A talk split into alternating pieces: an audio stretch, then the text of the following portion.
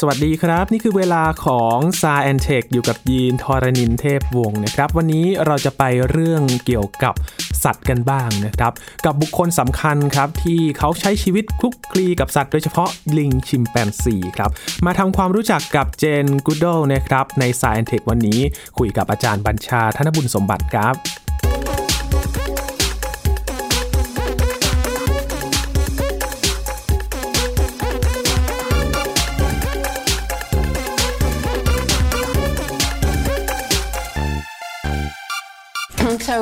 coming directly from there to here, but of course my real field of expertise lies in an even different kind of uh, civilization. I can't really call it a civilization, a different way of life from a, a different being. We've talked earlier, this wonderful talk uh, by Wade, Wade Davis about the different cultures of the humans around the world. But the world is not composed only of human beings, there are also other animal beings. And I propose to bring into this TED conference, as I always do around the world, the voice of the animal kingdom. Too often we just see a few slides or a bit of film. But these beings have voices that mean something. And so I want to give you a greeting as from a chimpanzee in the forests of Tanzania.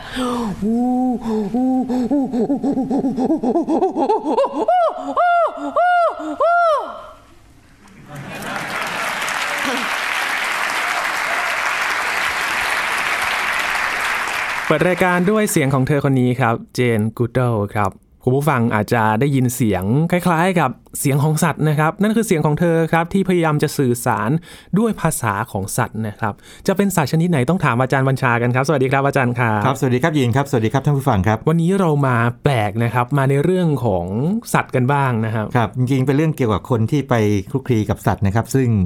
มันมีมิติที่น่าทึ่งอย่างหนึ่งคือเจนกูเดลนะครับเป็น เรียกว่านักพฤติกรรมวิทยานะครับความจริงอาจจะเรียกเธอได้หลายนัก แต่จริงเธอคงจะมองว่าเธอเป็นนักพฤติกรรมวิทยาในแง่ที่ว่าไปศึกษาพฤติกรรมของชิมแปนซีนะครับนะชื่อนี้ไม่ค่อยได้ยินเลยครับอาจารย์พฤติกรรมวิทยานี่พฤติกรรมวิทยาใช่ไหมเราไม่เคยชูศาสตร์นี้ขึ้นมานะมันก็คงจะเป็นส่วนหนึ่งของพวกทางวิทยาศาสตร์นะเอทโนโลยีจริงๆเอทโนโลยีนะครับ ภาษาอังกฤษว่าอะไรนะครับอาจารย์เอทโนโลยีเอทโนโลยี E T H O L O G Y นะครับเอทโนโลยีนะครับนะพฤติกรรมวิทยานะครับ จริงๆ ไม่ใช่แค่สัตว์ใช่ไหมครับ พฤติกรรมของคนก็สามารถศึกษาแต่ว่าในหนักมาทางสัตว์นิดหนึ่งนะฮะว่าศึกษามันเทียบคนยังไงครับทีนี้จุดน่าสำคัญอย่างนี้เจนกูเดลเนี่ยนะครับโอ้โหเรียกว่าโด่งดังตั้งแต่ยังอายุน้อยๆเลย คือตอนที่อายุได้สักกี่หกปีนี่นะครับก็ไปศึกษาชิมเปนซีที่แอฟริกา แล้วหลังจากนั้น 5 ปีนี่นะครับมีการถ่ายทำภาพยนตร์ที่เกิดจากผลงานของเธอจริงๆผลงานเธอเนี่ยนะครับเกิดขึ้นมาตอนที่ช่วงที่ไปได้สักพักหนึ่งนะครับแล้วก็ไปค้นพบพฤติกรรมของชิมเปนซีที่ทำให้ ถ้าพูดว่าแค่จิมเปนซีเฉยคนก็มองว่าคงห่างตัวคนเนาะแต่ถ้าพูดว่าสิ่งที่เธอค้นพบเนี่ยนะครับทำให้วงการวิทยาศาสตร์ หรือว่ามนุษย์เนี่ยนะครับ ต้องเปลี่ยนนิยามว่ามนุษย์นี่คืออะไรครับคือก่อนหน้าหนึ่งปี 1960เนี่ยนะครับก็มีนิยามว่าอย่างนี้ man เนี่ย man the tool maker คือมนุษย์เนี่ยคือสิ่งมีชีวิตที่สร้างเครื่องมือนะครับแต่สิ่งที่เจนคูเดลค้นพบก็คือว่าไม่ใช่ชิมเปนซีก็ทำได้ คือนอกจากใช้เครื่องมือยังสร้างเครื่องมือง่ายๆได้ด้วย นะครับแล้วก็ค้นพบอะไรหลายอย่าง เพราะฉะนั้นถือว่าแบบค่อนข้างจะแปลกมากแล้วก็อย่างหนึ่งคือต้องบอกก่อนว่า ตอนที่ไปเนี่ยนะครับเธอยังไม่ได้รับการฝึกฝน หรือไม่เคยรับการฝึกฝนทางด้านวิทยาศาสตร์เลย คือไม่เคยถูกฝึกมาเป็นนักวิทยาศาสตร์เลย แต่ด้วยบุคลิกนะครับแล้วก็วันนิสัยบางอย่างที่ถูกบ่มเพาะตั้งแต่วัยเยาว์จนถึงวันนั้นเนี่ยนะครับก็ได้รับการยอมรับหรือว่า เชื่อมั่นนะฮะถูกส่งไปโดยเป็นนักมนุษยวิทยาเรืองนาม ชื่อริสลิกกี้นะครับอันนี้เป็นภาพคร่าวๆก่อนนิดหนึ่งเรามาคุยกันว่าตอนวัยเยาว์เป็นยังไง แล้วเธอค้นพบอะไรบ้างที่สำคัญนะครับครับนั่นเป็นเหตุผลที่เราหยิบยกเธอคนนี้มาเล่ากันในแซนเทคตอนนี้ใช่ใช่แล้วจริงๆนะถ้าเกิดถามผมนะว่าจริงๆนะนักวิทยาศาสตร์สมัยไหนเขาเรียกเขาเรียกไอดอลเนะแต่ผมไม่ชอบคำนี้เท่าไหร่นะแต่ว่าผมเรียกว่าชื่นชมนะชื่อนี้คือชื่อที่ผุดขึ้นมาก่อนเลยนะครับไม่ไม่ใช่นักฟิสิกส์นะไม่ใช่ไอน์สไตน์ไม่ใช่ไฟน์แมนไม่ใช่เรื่องนี้นะยีนอาจจะแปลกใจผมจบฟิสิกส์แต่ว่าครับครับถ้าถามว่านักวิทยาศาสตร์ที่ผมแบบชื่นชมมากคือคนไหนคนนี้เลยนี่ตัวตนแท้เลยนะครับนะครับ เรื่องราวชีวิตของเจนกูดอลล์นี้เริ่มต้นจากที่ไหนครับอาจารย์ครับคนอังกฤษนะครับเกิดที่ลอนดอนคุณพ่อมอร์ติเมอร์เนี่ยเป็นนักธุรกิจนะครับคุณแม่เนี่ยเป็นนักแต่งนิยายนะครับแล้วก็เลี้ยงดูมาก็เรียกว่าปกติแหละ ในสมัยนั้นเนี่ยนะครับสุภาพสตรีเนี่ยก็ไม่ได้รับการคาดหวังว่าต้องศึกษาสูงๆอะไรแบบนั้น ก็คือแต่งงานไปเป็นแม่บ้านมีลูกนะครับมีครอบครัวที่อบอุ่นแบบนี้เป็นต้นนะแต่ทีนี้เจน กูดอลล์เนี่ยนะครับคงมีอะไรบางอย่างที่น่าทึ่งอย่างหนึ่ง คือตั้งแต่วัยเยาว์เนี่ยนะครับเป็นคนที่เรียกว่าฉายแววความรักสัตว์ขึ้นมาตั้งแต่เด็กแล้วนะครับนะเช่นอย่างนี้นะครับไปเฝ้าสังเกตแม่ไก่กกไข่ ประมาณ 5 ชั่วโมงโอ้คือหลบครอบครัวไปจนกระทั่งเกิดอะไรขึ้น ครอบครัวแบบตกใจไงนะตามหาตามหาครับ แจ้งตำรวจเลยโอ้เออให้ตามหาเลยที่แท้ไปเจอเจอว่าไปดูแบบอยากจะรู้ไงว่าแม่ไก่กกไข่ไงจนกระทั่งแบบไข่มันแบบฟักออกมาเป็นตัวเป็นลูกเจี๊ยบโอ้นะฮะอะฉายแววว่าตอนนั้นแล้ว หรือบางช็อตก็คือว่าเอาหนอนเข้ามาในห้องนอน อย่ามาเลี้ยงไงแต่ทีนี้คุณแม่คุณแม่เนี่ยเล่าให้ฟังคุณแม่สำคัญมากสำหรับเธอนะในช่วงต้นชีวิตเนี่ยนะครับแล้วช่วงที่ทำงานด้วย คุณแม่มาเห็นเข้าโอ้ถ้าเกิดว่าเป็นถ้ายินลองจินตนาการดูถ้าเกิดว่าลูกหลานของเราเนาะเอาหนอนเข้ามาในห้องนอนเอาตัวอะไรมาเนี่ยเอาอเออกไปอใช่แวบแรกเราแบบนี้นะครับแบบนี้มันอยู่ห้องนอนที่ไหนไม่ใช่คุณแม่กลับใจเย็นแล้วก็สอนบอกว่าหนอนเนี่ยถ้าอยากหนูอยากให้เขามีชีวิตอยู่เนี่ยเขาต้องการอยู่ในดินเออเราพาเขาไปอยู่ในดินกันไหมอะไรเงี้ย เออคือสอนดีมาก อันนี้สำคัญมากนะครับยินคือพอพอสอนดีปั๊บเนี่ยก็ให้พื้นฐานที่ถูกต้องนะครับแล้วก็มีอยู่ตอนที่อายุขวบกว่าๆเนี่ยนะครับคุณพ่อให้ตุ๊กตาชิมเปนซีชื่อจูบิลี่โอ้อ่าอาจจะเป็นอันนี้อันหนึงส่วนหนึ่งนะอันนี้อันนี้อาจจะส่วนหนึ่งนะครับนะคำว่าจูบิลี่เนี่ยพอดีเป็นชื่อของชิมแปนซีที่มันเกิดในสวนสัตว์ที่ลอนดอนคือเป็นเกียรติไงตั้งชื่อนะแล้วเธอก็ผูกพันกับตัวนี้มากเลย ปรากฏว่างี้ญาติๆมาเห็นเข้าเนี่ยตกใจแบบโอ้โหไปให้ตุ๊กตาที่มันดูเป็นลิงหรือดูรูปสัตว์กับเด็กเล็กเนี่ยจะตกใจหรือเปล่าปรากฏว่าไม่กลับชอบมาก แล้วก็ก็บมาชั่วชีวิตนะ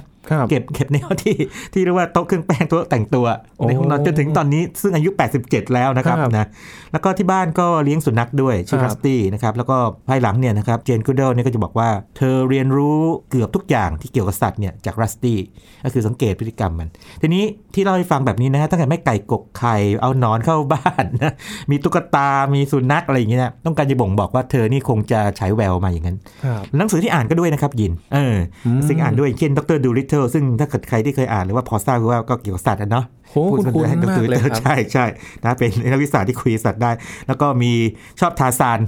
อ๋อทาร์ซานนะครับนะเธอมีอารมณ์ขันนะครับยีนทาร์ซานเนี่ยนะครับถ้าใครที่เคยดูทาร์ซานยีนเคยดูไหมทาร์ซานเคยเขาจะมีสุภาพสตรีแฟนเขาเนาะคนจะมีหลายเวอร์ชันนะเวอร์ชันคนแสดงเวอร์ชันการ์ตูนนะแฟนก็ชื่อเจนเจนเหมือนกันเหมือนกันเจนเออเจนพอตเตอร์ทีนี้ตอนโตแล้วเนี่ยเธอมีอารมณ์ขันไง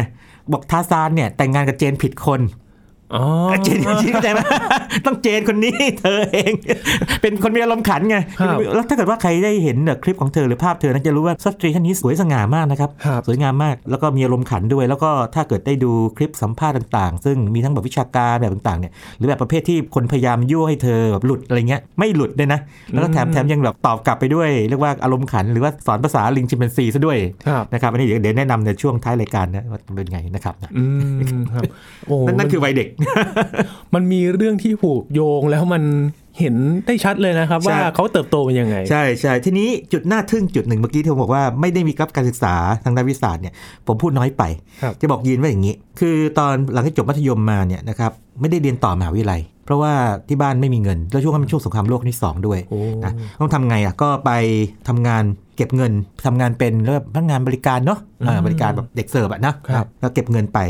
ก็คืออาจจะเรียนนิดหน่อยเรียนทางด้านเกี่ยวกับพวกการเป็นเลขาเป็นอะไรนิดหน่อย แต่ว่ามันไม่ได้เป็นดีกรีพวกปริญญาตรีนะครับนะแล้วก็บังเอิญช่วงนั้นเนี่ยนะครับเพื่อนคนหนึ่งนะครับไปเคนยานะครับเธอก็เรียกว่าอย่างนี้จะไปเยี่ยมเพื่อนนะครับก็เก็บเงินจากที่ทำงานเนี่ยนะครับเดินทางไปเคนยานี่คือจุดเปลี่ยนเลยยิน ไปที่นู่นนะครับที่แอฟริกาเนี่ยก็ไปเจอกับนักมนุษยวิทยาเรืองนามชื่อลุยส์ลิกกี้นะครับลุยส์ลิกกี้นี่เป็นนักมนุษยวิทยาที่โด่งดังระดับโลก เราคงพอทราบว่าปัจจุบันเนี่ย เรามีความเชื่อหรือทฤษฎีทางวิทยาศาสตร์เนี่ยค่อนข้างเชื่อเยอะมากเลยบอกว่าจุดกำเนิดของมนุษย์เนี่ยมาจากทวีปแอฟริกาครับคือเมื่อก่อนที่เถียงกันหลายที่ไง มาจากเอเชียบ้างยุโรปอะไรต่างๆใช่ไหมเอาเอาแอฟริกาหลุยส์ลีกกี้เนี่ยเป็นคนหนึ่งที่คล้ายๆกับหาหลักฐานสนับสนุนเรื่องนี้นะครับนะในเดียวกันในช่วงนั้นเนี่ยหลุยส์ลีกกี้ก็มองว่าอย่างนี้บอกว่า เขาต้องการใครเนี่ยมาช่วยศึกษาว่าสิ่งมีชีวิตที่ใกล้มนุษย์เนี่ยมันมีพฤติกรรมยังไง จะได้เข้าใจตอนมนุษย์ตอนที่กำลังจะเปลี่ยนผ่านจากพวกลิงใหญ่ นะครับมาเป็นมนุษย์มากขึ้นหรือเป็นพวก Homo นะครับเป็นอย่างนั้นไปอะมีอะไรบ้างที่มันคล้ายมนุษย์เอ่อต้องพูดอย่างนี้วงลิงใหญ่มีอะไรบ้างเดี๋ยวให้ข้อมูลนี้แล้วกันนะครับเขาเรียก hominid หรือ great ape เนี่ยนะครับชิมแปนซีเนี่ยใกล้มนุษย์สุดละแล้วก็มีตัวเรียกว่า bonobo ตัวนี้เราไม่เคยรู้จักเนาะโบโน bonobo โบเนี่ยต้องมองว่าอย่างนี้มันเหมือนกับเป็นชิมแปนซีแต่ว่าตัวเล็กกว่าครับนะมันใกล้ชิมแปนซีมากมันแยกจากชิมแปนซีประมาณสักล้านปีนะครับห่างกัน แต่ว่าชิมแปนซีกับมนุษย์เนี่ยแยกกันเมื่อ 5 ล้านปีก่อน ถ้าถอยกลับไปอีกสักนิดนึงนะครับก็จะมีกอริลลา นะครับแยกจากพวกมนุษย์กับชิมเปนซีทั้งหลายเนี่ยนะครับประมาณ 8 ล้านปีก่อน ถอยไปอีกมีอุรังอุตังนะครับทีนี้ เอ่อริสลิกกี้เนี่ยนะครับก็จะเลือกเจนกูดเดลทำไมเลือกเจนกูดเดลคือตอนที่เธอไปเนี่ยนะครับก็ไม่มีพื้นฐานทางวิทยาศาสตร์ใช่ไหมแต่ริสลิกกี้เนี่ยอาจจะมองเห็นอะไรบางอย่างก็ไหนลองลองมาทำงานด้านให้แนวโบราณคดีสิคือเวลาขุดค้นต่างๆเนี่ยมันต้องใช้แปลงค่อยๆค่อย ๆ แปลงเอาพวกฝุ่นดินอืมแคะหรือว่าเอาขุดเอาค้นเอาใช่ขุดนะฮะไปขุดแล้วก็ค่อยๆละเลียดกับ สมมติพอขุดมาได้ปั๊บเนี่ยต้องค่อย ๆ เอาแปลงนะครับขัดออกหรือว่าเอาเอามีดไปแซะๆตรงนี้ออกมาให้มันเป็นสภาพดีที่สุดใช่ใช่ดีที่สุดนะฮะเพราะว่าเจนกูดเดิลเนี่ยนะครับ แม้ว่าจะไม่มีพื้นฐานด้านนี้เลยเนี่ย แต่ว่าทำงานด้วยความอดทน และละเอียดถี่ถ้วน อันนี้สำคัญมากนะครับ อดทนเนี่ย แต่ถ้าไม่ละเอียดถี่ถ้วนเนี่ยมันมันก็อาจจะได้ของดีบ้างไม่ดีบ้างเนี่ยแต่ละเอียดถี่ถ้วนแปลว่ามีความระมัดระวังแล้วก็ครอบคลุมหลายมิติมาก คงมองเห็นอะไรบางอย่างในตัวเจนกูดเดิลก็เลยว่าเดี๋ยวจะหาทุนให้ไปศึกษา ชิมเปนซีแอฟริกาโอ้โห อันนี้แบบความฝันเธอเลยคือ เธอยิงรู้ตัวมาตั้งแต่ประมาณตั้งน่าจะแปดขวบแล้วเห็นเท่าที่อ่านเจอนะ บอกว่าอยากจะไปใช้ชีวิตอยู่ในป่าแล้วศึกษาแบบอยู่กับพวกสัตว์พวกนี้นะครับแล้วการอยู่ของเธอเนี่ยต้องบอกนี้นะครับยีนคือว่ามันไม่ใช่การอยู่เหมือนกับว่าเราเป็นมนุษย์ผู้ที่เหลือเป็นสัตว์นะไม่ใช่อย่างนั้น แล้วก็ไม่ใช่มองว่าเป็นเงี้ยเป็นครอบครัวเงี้ยมองด้วยความเท่าเทียมกันเนี่ยผมต้องพูดว่าอย่างนี้นะฮะปัจจุบันนี้เราชอบพูดเรื่องสิทธิมนุษยชนใช่ไหมมนุษยชนนะฟังดีๆนะคือมนุษย์ทุกคนเท่าเทียมกัน แต่ว่าเจนกูดเดิลไม่ได้มองแค่มนุษย์ไงเจนกูดเดิลมองว่าชิมเปนซีเนี่ยเทียบเท่ากับมนุษย์อืมเนี่ยคือเป็นการให้เกียรติขนาดนั้นเลยนะครับนะแล้วก็เธอเนี่ยเอาตัวไปฝังอยู่ในสังคมของชิมเปนซีเนี่ยจนกระทั่งได้รับการยอมรับแต่ก็ใช้เวลาหลายปีอยู่นะครับแต่อยู่ในอันดับต่ำสุดนะพูดอย่างนี้คือมันมีโครงสร้างสังคมเหมือนกันนะฮะที่ว่ามีใครเป็นแบบจ่าฝูงเป็นอะไรแบบเนี้ยนะฮะอ่าต้องยอมเขาอย่างนั้นครับ อืมโหถึงขั้นเท่าไปคลุกคลีคลุกคลีครับกัใช่ไปอยู่เลใช่แล้วก็เป็นคนแรกที่ทำแบบนี้นะครับ ตอนวันที่ไปถึงเนี่ยคือวันที่ 14 กรกฎาคม 1960ยินยังไม่เกิดแน่นอนนะยังยังผมไม่ไม่เกิดด้ซ้ำไปนะ 1960 ไปที่ปัจจุบันเอ่อเรียกว่าเป็นประเทศแทนซาเนียนะครับ เป็น national park นะครับ stream national park เรียกว่า Gombe Gombe stream national park ก็อยู่ในแถวแอฟริกากลางนะครับ คือพวกชิมเปนซีเนี่ย ถ้าเราเอาทวีปแอฟริกามาเนี่ยครับ มันจะอยู่แถบทางแอฟริกากลาง คาดเป็นแถบจากซ้ายไปขวาเลย จากตะวันตกเป็นตะวันออกแบบนั้นนะแถบเป็นแบบนั้น คงจะเหมาะกับมันเป็นอย่างนั้นนะครับ ทีนี้ยินว่าตอนไปนี่ไปคนเดียวไหมอืมน่าจะมีใครไปด้วยไม่ใช่นะครับไม่ใช่แน่นอน โอ้ยสุภาพสตรี อายุก็ยังน้อยอยู่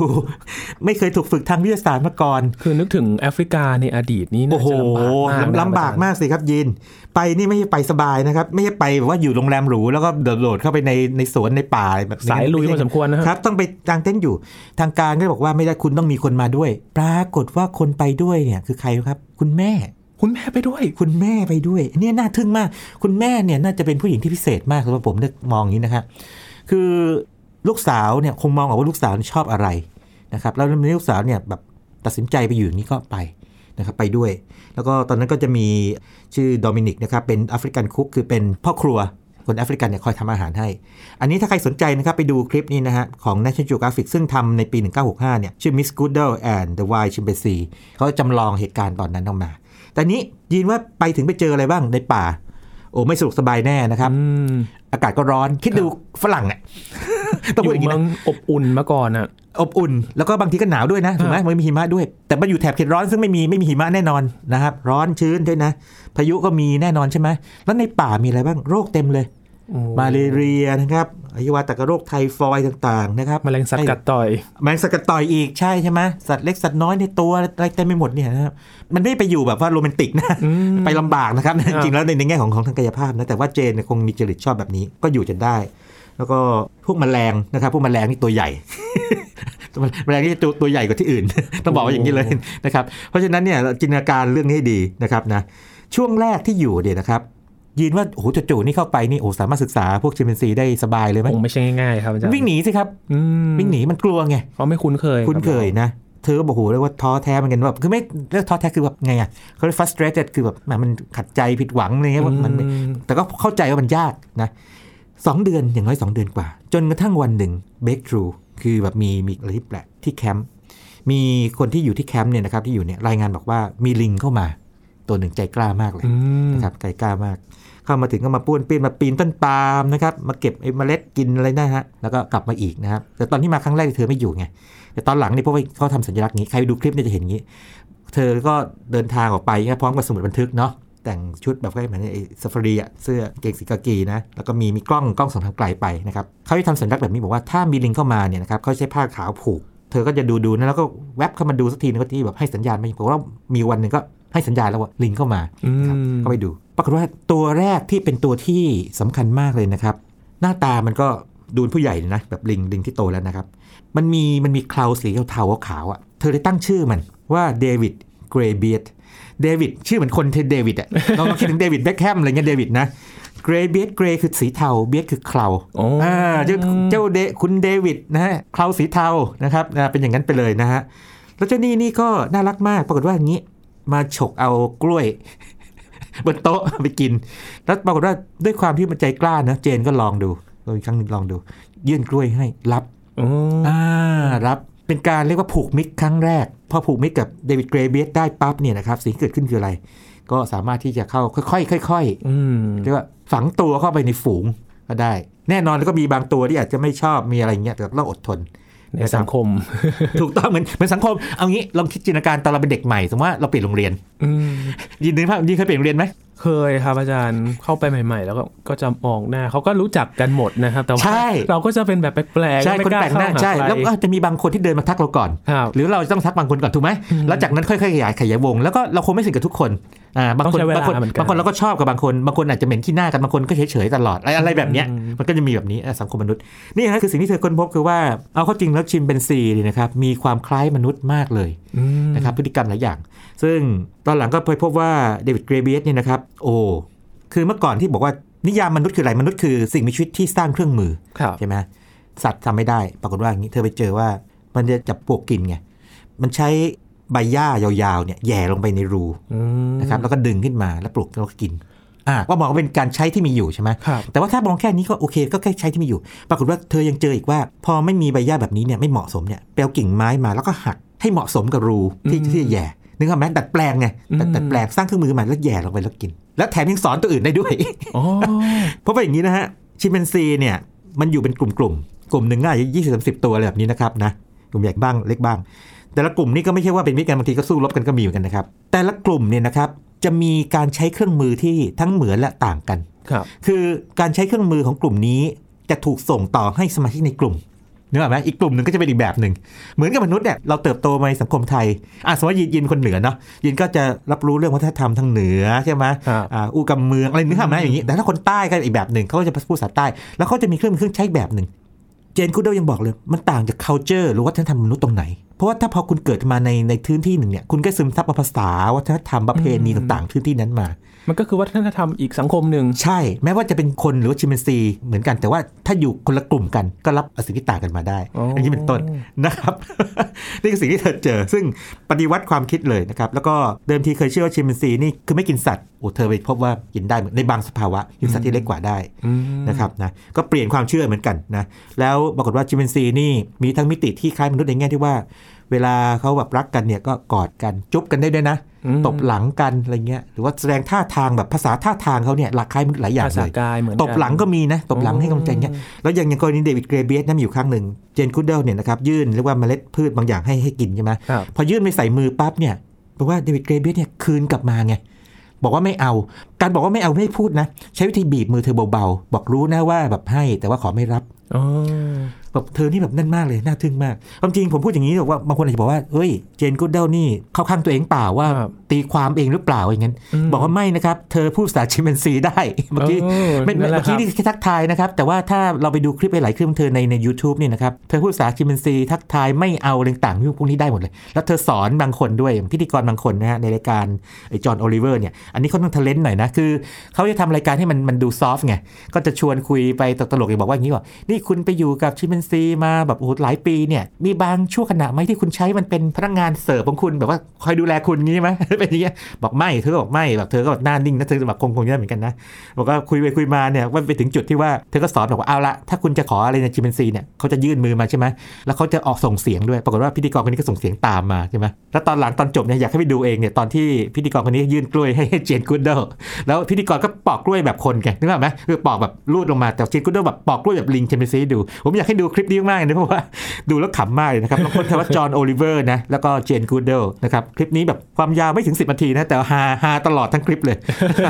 นะครับนะหยอกมาหยอกกลับใช่ประมาณนั้นใช่ใช่เป็นอะไรที่บ่งบอกบุคลิกของเจน กูดอลล์ว่าเป็นคนที่มีเมตตาต่อสัตว์ครับแล้วก็เรียกว่าเป็นคนที่ใจเย็นแล้วก็เมตตาต่อเพื่อนมนุษย์สบายมากเลย เรื่องเมตตาเพื่อนมนุษย์นี่เล่าให้ฟังนิดด้วยแล้วกันนะฮะมันมีนักเขียนการ์ตูนที่แบบชอบเขียนแนวประเภทออกแนวเสียดสี dark ๆนิดๆแต่นึกออกไหมคือเสียดสีแสบแล้วส่วนใหญ่เป็นเรื่องวิทยาศาสตร์นะชื่อแกรี่ลาร์สันคนอเมริกันนะครับนะปรากฏว่ามีอยู่ครั้งหนึ่งไปเขียนถึงเนี่ยมีลิงสองตัวชิมแปนซีสองตัวนะกำลังเกาหลังให้กันเขาเรียก grooming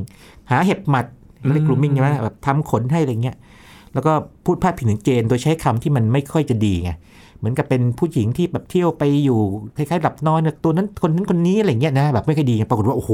คนอังกฤษ แล้วก็สถาบันเจนคุดเดิลที่เธอสร้างขึ้นมาเนี่ยโกรธมากก็จะเป็นเรื่องเลย ปรากฏว่าเจนคุดเดิลนี่มองว่าเป็นอารมณ์ขัน มองว่าคล้ายๆสิ่งที่ล้อเลียนเธอเนี่ยแม้ว่าจะใช้คำแรงเนี่ยเธอกลับไม่ได้โกรธคือไม่แสดงความโกรธออกมามองว่าเป็นอารมณ์ขันเพราะว่าแล้วชมนักเขียนท่านนี้ด้วยแบบแล้วเดินทางไปหาด้วยนะบอกว่า คุณเป็นคนที่คล้ายๆ กับสามารถที่จะเอาพฤติกรรมสัตว์มาล้อเลียนเทียบกับพฤติกรรมมนุษย์ได้ดีมากเหมือนงานที่เธอทำไงพฤติกรรมวิทยา ยินลองคิดดูพลิกวิกฤตเป็นโอกาสแล้วเกิดอะไรขึ้น ภาพภาพนั้น ซึ่งเป็นของนักเขียนคนนั้นใช่ไหมปรากฏว่ามี 2 แหล่งนะ บางแหล่งบอกว่าแบ่งครึ่งครึ่งๆคือรายได้จากการขายภาพนั้นเป็นเสื้อ T-shirt อะไรต่างๆเนี่ยแบ่งคนละครึ่งระหว่างนักเขียนคนนั้นแกรี่ราสันกับสถาบันเจนกูดเดิลอินสติลแต่ว่าบางแหล่งบอกว่าให้ยกให้ Jane Goodall Institute หมดเลยยินยินคิดดูมีคนมาล้อเลียนคนคนหนึ่งชนิดใช้คำหยาบคาย คือถ้าที่เรามองแบบปกติก็น่าจะโกรธ โอ้โห พี่เห็นคำนั้นตกใจเลยนี่มันคำแรงนะ เหมือนเหมือนกับสุภาพสตรีสำส่อนทำนองเนี้ยนึกออกไหมโอ้คล้ายๆคำนั้นเนี่ยคนอื่นโกรธหมดเลยไง ทั้งสถาบันเธอจะฟ้องจะฟ้องไอ้ไอ้คนเนี้ยแต่เจนกูเดลกลับไม่โกรธใจนิ่งมาก ใจนิ่งมากแถมไปหาแล้วผูกมิตรแล้วพลิกวิกฤตเป็นโอกาสได้ตังค์อีกโอ้ไอ้ได้ตังค์นี่คงคงไม่ใช่เรื่องใหญ่ครับแต่ว่ามันบ่งบอกความมีจิตใจดี มีเมตตาของเธอ ที่ว่าโอเคเธออาจจะแบบฉุนๆขึ้นมา แต่ว่าคิดว่าไม่มีประโยชน์อะไรทำอย่างนั้นหรอกไม่แน่ใจนะครับแต่ในที่สุดก็พลิกออกมาดีจนได้อันนี้คือเหมือนข่มใจเพื่อจะแก้ ใช่ปัญหาใช่ใช่ไปนะซึ่งซึ่งอันนี้เนี่ยเป็นหนึ่งในเรียกว่าโอ้โหความสุดยอดของมนุษย์เลยนะ ที่สามารถที่จะข่มความโกรธ เธออาจจะไม่โกรธจริงเลยก็ได้ หรือเธออาจจะฉุนขึ้นมานิดนึงแต่รู้สึกว่าไม่ประโยชน์อะไรทำอย่างนี้ดีกว่าอะไรอย่างเงี้ยนะฮะอืมเป็นบทเรียนที่ดีมากนี่อยากให้ทิศทีเนี้ยแต่ว่าผมมองแล้วว่าก็อย่างเรื่องทาสตานใช่ไหมเรื่องพี่เจนอะไรเงี้ยคืออารมณ์ขันนี่จะมีต่อดเวลาเลยนะ พร้อมกับความลึกนะครับความลุ่มลึกในในเชิงวิชาการครับ โอ้โหคือเริ่มเข้าใจยังว่าทำให้พี่นับถือคนคนนี้ครับน่าทึ่งมากครับคนนี้อืมคือ มีเมตตาทั้งสัตว์ แล้วก็คนด้วยกัต่อคนต่อคนที่ดูเหมือนไม่ดีต่อเธอครับด้วยนะครับ แล้วก็จะบอกให้ว่าอย่างนี้นะครับ ผมเล่าถึงตอนที่บอกว่าไม่ได้เรียนนั่นใช่ไหมไม่เรียนปริญญาตรี แล้วก็ไปทำงานเลยเนี่ยเกิดอะไรขึ้น โอ้โหพอกลับมางานมันงานมันระดับโลกไงคิดดูนะ ตอนไปอายุ 26 ใช่ไหมทำงานได้ไม่นานเนี่ยนะครับสัก 4 ปีเนี่ยนะครับฝูงลิงให้การยอมรับใช่ไหม National Geographic อีก 5 ปีต่อมาทำหนังภาพยนตร์เรื่องแรก Miss Goodall and the Wild Chimpanzee เรื่องแรกเลยที่ทำให้เธอโด่งดังทั่วโลกเลยนะครับ1965 นี่ก่อนผมเกิดปีหนึ่งนะครับนะพอดังปั๊บเนี่ยเกิดอะไรขึ้นลิกกี้นะครับคนที่ส่งเธอไปเนี่ยมองว่าวงการวิทยาศาสตร์เนี่ยมันก็เหมือนกับวงการอื่นๆหลายๆเนาะคือคุณต้องมีคล้ายมีมียศศักดิ์หน่อย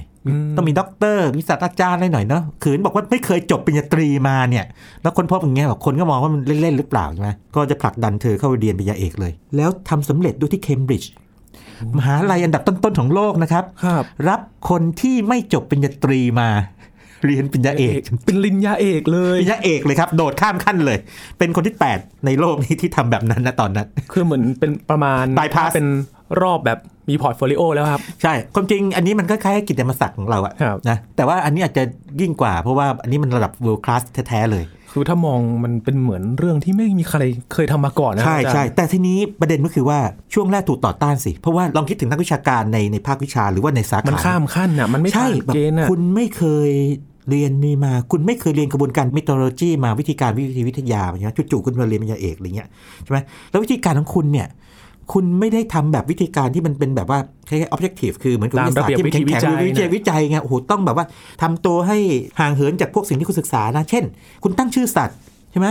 เออไอ้เกรย์เบียร์ดไอ้ชื่อไมค์ชื่อนู่นชื่อนี่ใช่ไหมมีชื่ออะไรบ้างเนี่ยเขาดูนะโกไลแอสนะเพราะตัวแข็งแรงเนี่ยเหมือนเหมือนยักษ์โกไลแอสเนี่ยชื่อฮัมฟรีย์ก็มีรูดอฟก็มีอะไรเงี้ยชื่อลิกกี้ยังมีเลย ชื่อของอาจารย์เขานะมันเป็นทอเขาเนี่ยมีนะนะครับชื่อโฟลอะไรเงี้ยต่างก็มีเนี่ยมันผิด มันผิดในแง่ที่ว่าปกติ ถ้าเกิดว่านักวิทยาศึกษาสัตว์เนี่ยต้องให้เลขหมายเลขเลขนู้นเลขนี้ศูนย์ศูนย์หนึ่งศูนย์สองอะไรนะเพื่อที่จะไม่ได้มีอารมณ์ผูกพันกับมัน เรียกเรียกรหัสไงเรียกรหัส แต่ว่าคุณไปตั้งชื่อแบบนี้ก็ผิดแล้ว แถมยังคุณจะไปอธิบายพฤติกรรมของมันด้วยภาษามนุษย์อีก เช่นมันกอดมันจูบกันอะไรเงี้ยมันไม่ได้มันใช้ไม่ได้เลยวิธีของคุณ แล้วคุณคิดวิธีการของมันเนี่ยคือเขาต่อต้านแบบนี้นี่ไงว่า คิดไปทำไปไงนึกว่าไหมอืมคือไม่เคยเรียนอะไรมาก็เข้าไปถึงปั๊บก็ใช้สมุดจดเล่มหนึ่งมีกล้องส่องนะครับคือถ้านึกถึงตามทฤษฎีเนี่ยต้องตั้งสมมติฐานต้องใช่อะไรนะใช่เราจะเชื่อคุณได้ยังไงคุณ คุณทำไป คุณทำไปคิดไปแบบเนี้ยครับแต่ในที่สุดเนี่ยมันก็อย่างนี้ คงจะด้วยบารมีของลิกกี้ส่วนหนึ่งคือ world class อยู่ อาจจะ NG ด้วยส่วนหนึ่ง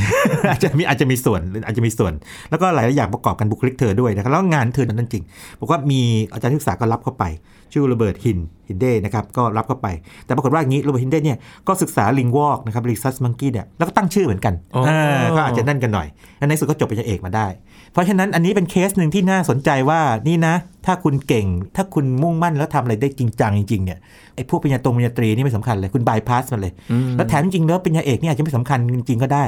แต่ว่าที่ต้องมีเพราะว่าวงการมันคล้ายๆกันไงยังถืออยู่ไงอืมถือเป็นต้องมี standard ก็เอาสักหน่อยของวงการอ่าเอาสักหน่อยนะครับนะ นี่เป็นบทเรียนในเชิงการศึกษาครับได้ด้วยเหมือนกันนะครับโอ้คือหลาย ๆ เรื่องที่เจนส์กูโดทำมาเนี่ยเหมือนสร้างมาตรฐานใหม่เลยนะครับอาจารย์อะออกนอกกรอบเลยฉีกกรอบเลย แล้วก็ก็เปิดมิติใหม่นะครับเป็นอย่างนั้นไป ก็ตอนหลังเธอก็ไปสร้างสถาบันนะครับใน1977นะเจนกูเดลอินสติ e เพื่อที่จะปกป้องชิมเปนซีแล้วก็ขยายวงมันออกมานะครับทำโครงการว่าให้คนหนุ่มสาวเนี่ยเรียนรู้เป็นนักอนุรักษ์ธรรมชาตินะชื่อ roots and shoots root นี่คือรากอ่า เราต้องรู้ที่มาที่ไปมันแล้ว shoot ก็คือแบบว่ามันผลิดอกผลิต้นออกมาเบ่งบานมา ก็เป็นอะไรที่เป็นความฝันของเธอว่าต้องปกป้องโลกนี้ แล้วก็ช่วงหลังๆเนี่ยเธอก็พูดถึงเรื่องโลกร้อนเรื่องอะไรพวกนี้ด้วย เพราะรู้ว่ามันคุกคามไงตอนที่เธอไปศึกษาจิมเมนซีตอนที่ไปใหม่ๆเนี่ยนะครับเมื่อเอ่อ1960เนี่ยนะครับ50-60ปีก่อนเนี่ยที่เกิดขึ้นคือตอนนั้นมีจิมเมนซีประมาณ1ล้านตัวโดยประมาณ ตอนนี้ลดเหลือประมาณสักไม่ถึง3 0 0 0 0นโอ้เพราะว่าอะไรล่ะเลยนะครับครับพื้นที่ไง ถูกมนุษย์อืมมนุษย์ลุกเข้าไปใช่ไหมแล้วก็หลายอย่างถูกจับไปทำนู่นนี่บ้านบ้างนะครับนะอืมช่วงนี้พอเธอแก่ตัวเธอก็เดินสายโอ้เดินสายครับไม่ยากอยู่นะครับเดินสายอาจารย์คืออย่างนี้ครับตั้งแต่อายุเท่าไหร่ผมจำไม่ได้นะเขามีตัวเลขเลยบอกว่าใน 1 ปี 365 วันเนี่ยเธอใช้เวลาเดินทางไปที่ต่างๆทั่วโลก 300 วันไปยังสถานที่ต่างอืม นะครับไม่เท่ากับว่าว่าครับมีเวลา